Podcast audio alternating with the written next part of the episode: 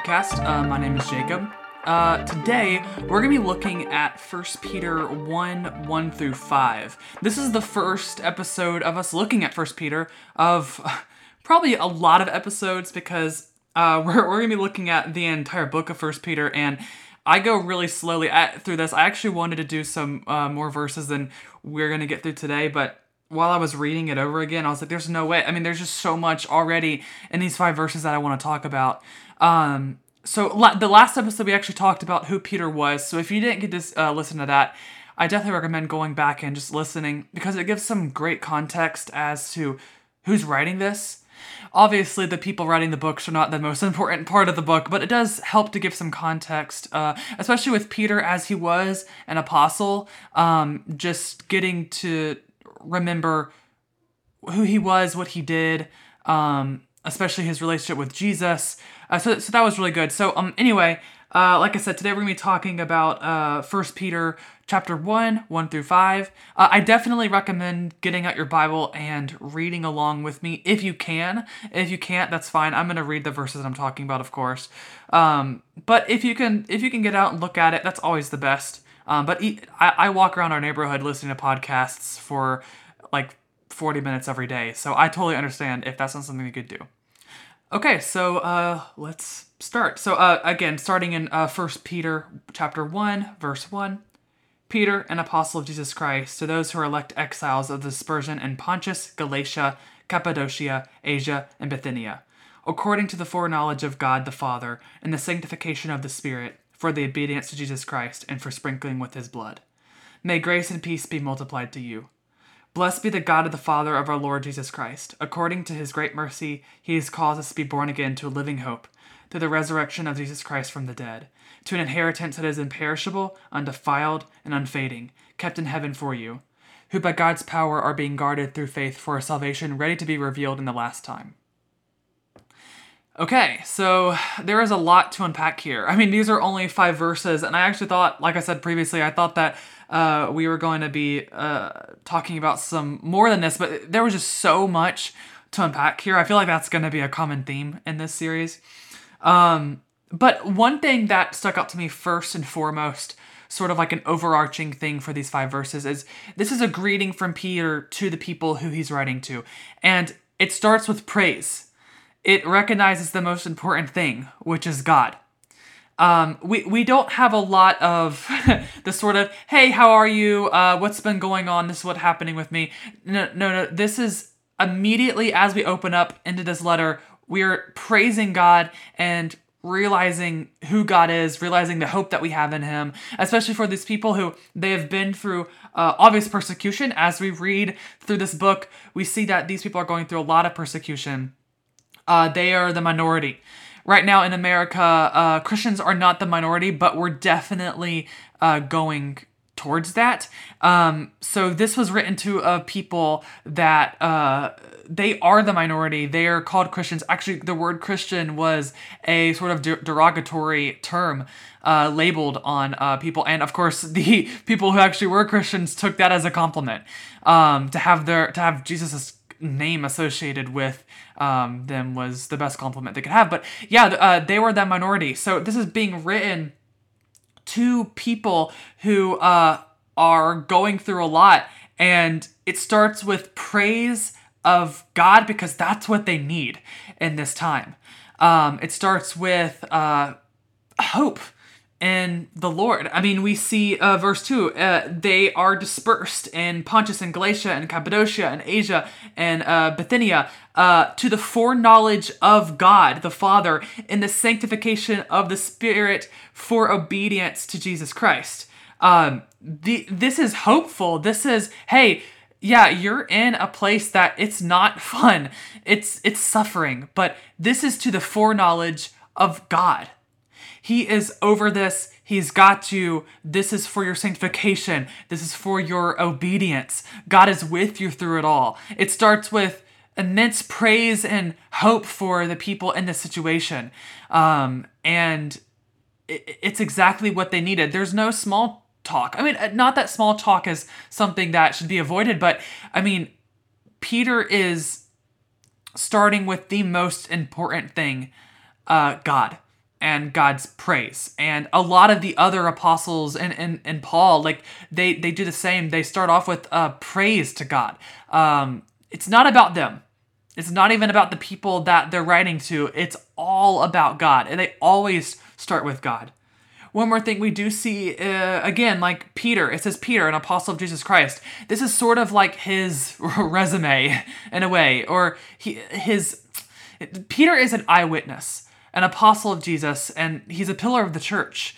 And um, so the things that he's saying, they're important. They are obviously the inspired words of God, but uh, Jesus chose him to feed the flock.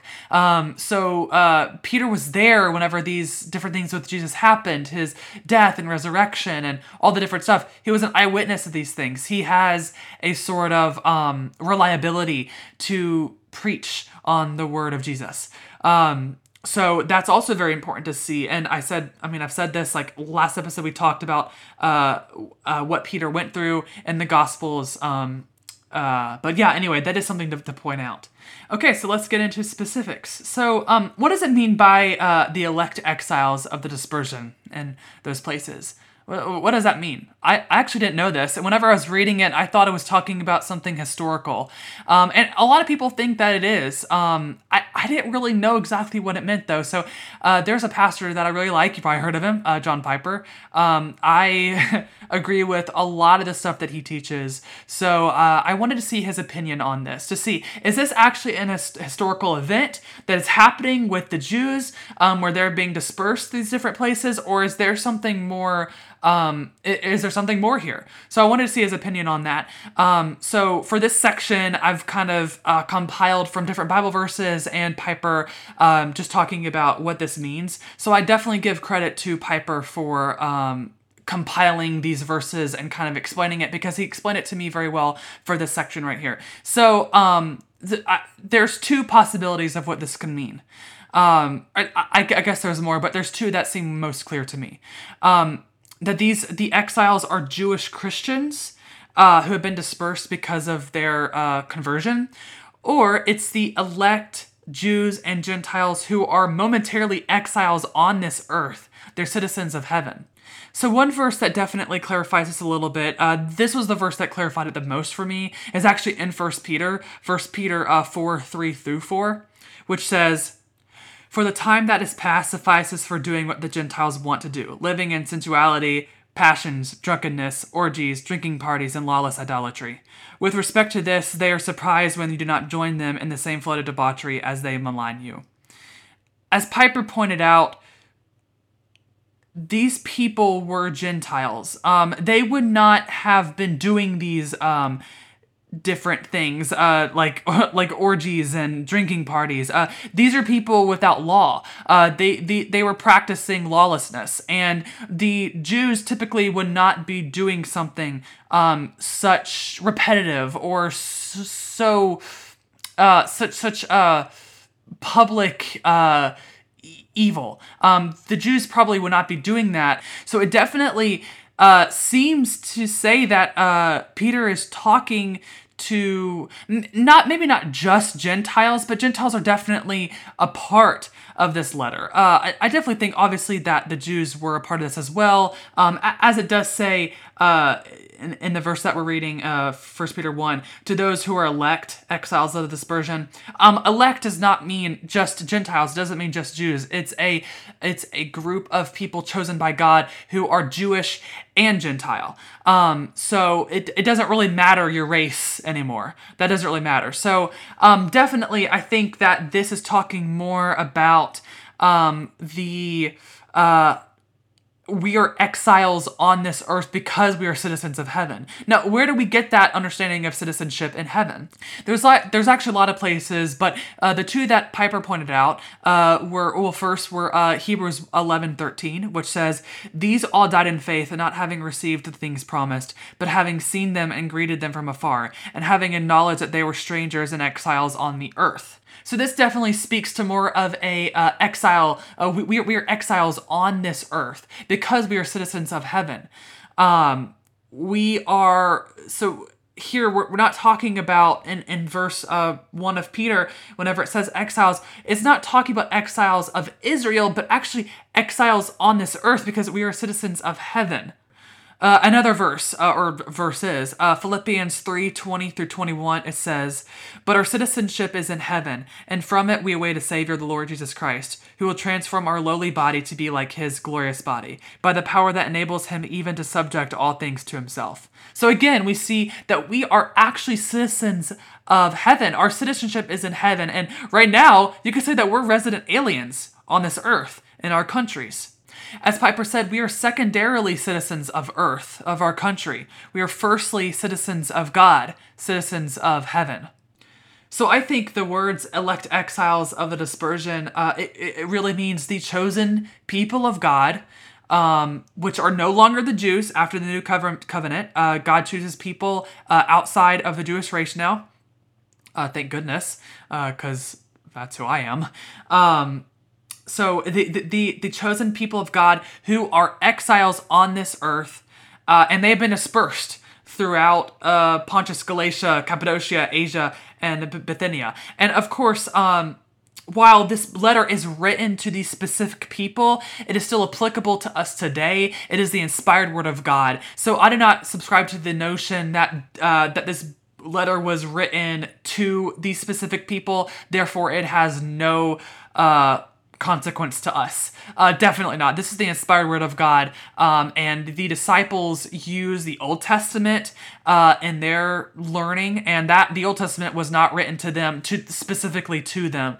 Um, um, so some of the books weren't. Uh, I, I, guess you could say that uh, some of the books were written to the Jewish race, um, but some of the books were written to specific groups of people, and they actually quote them. So that definitely explained it for me. Um, it, it, made a lot of sense to me. But uh, go research, go research it for yourself. I mean, maybe you're on the side that uh, Peter is talking to the uh, to just the Jewish people uh, who have been converted that are exiles of Israel. Um, but for for right now, uh, for what makes sense to me, I definitely think that it's talking about this this other way, uh, talking to Gentiles and, and Jewish people alike. All right, so let's move on to verse 3, which says, Blessed be the God and Father of our Lord Jesus Christ. According to his great mercy, has caused us to be born again to living hope through the resurrection of Jesus Christ from the dead. So, again, we see praise to God here, um, but because God is merciful, He chooses to cause us to be born again. He gets the choice. It says right here, according to His great mercy, He has caused us to be born again.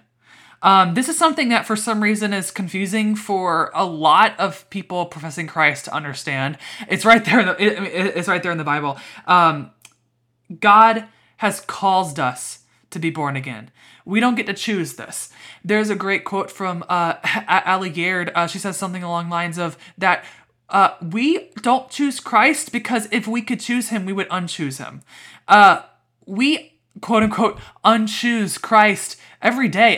Every time that we sin, we are not perfectly choosing Christ because if we chose him every day, all day, we would not be sinning. To choose Christ and to never again unchoose him um, would mean that we would have to be perfect.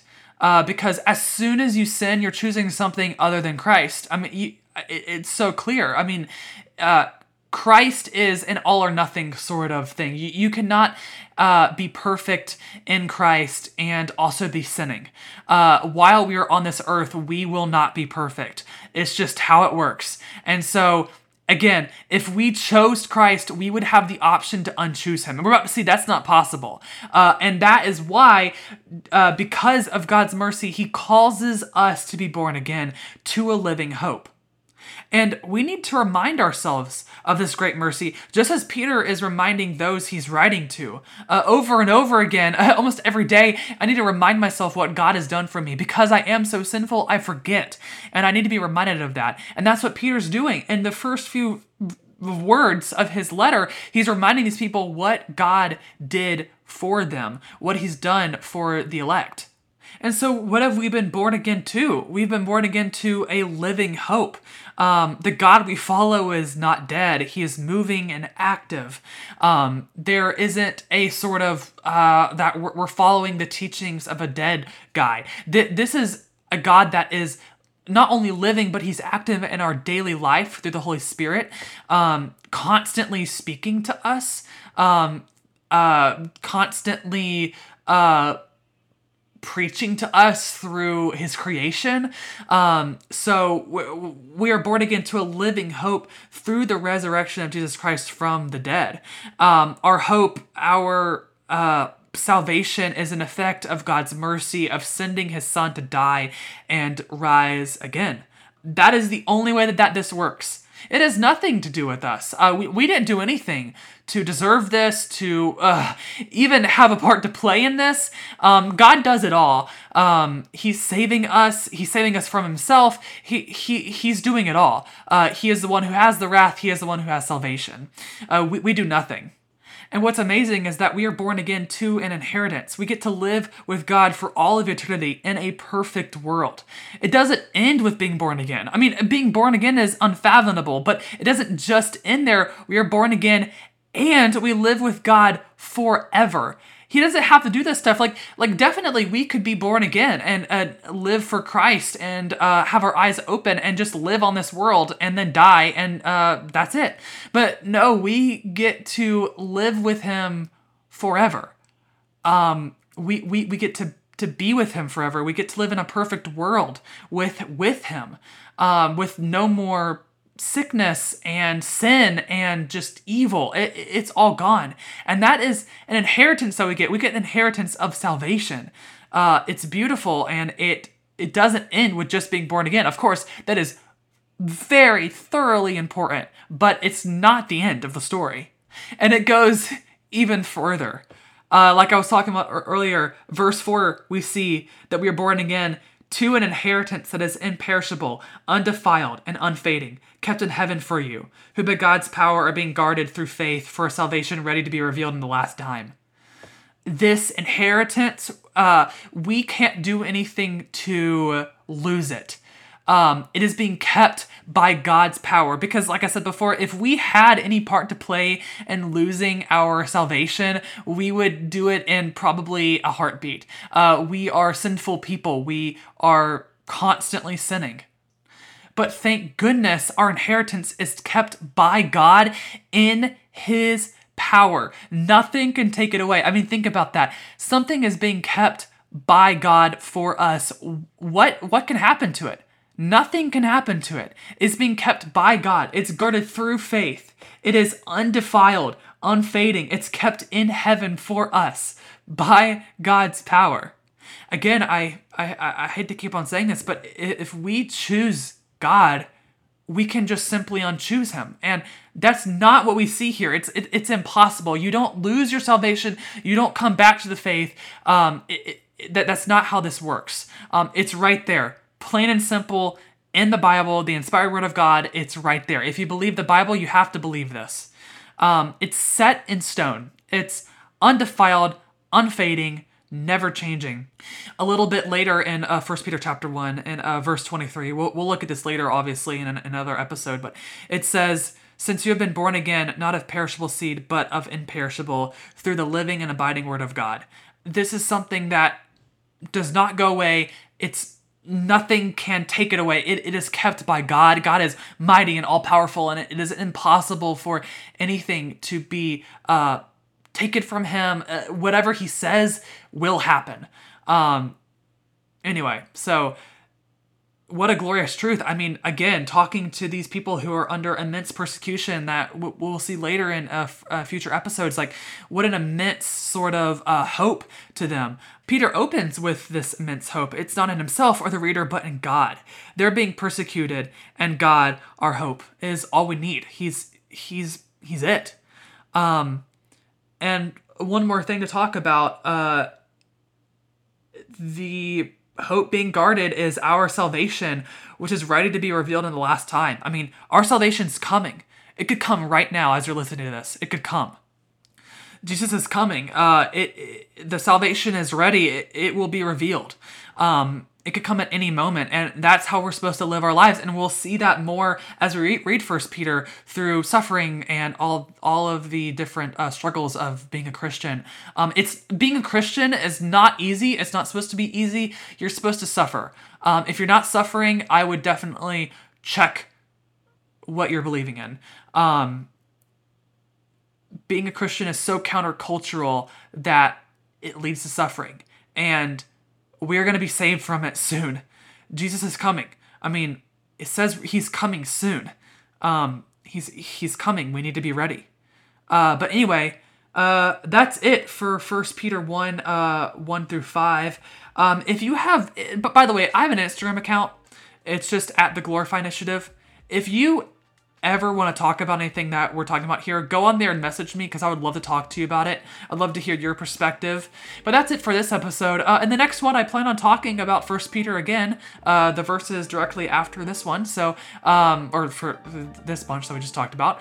Um, uh, I guess I will see you guys then. Um, thank you guys for listening. Uh, yeah, I'll see you then. Bye.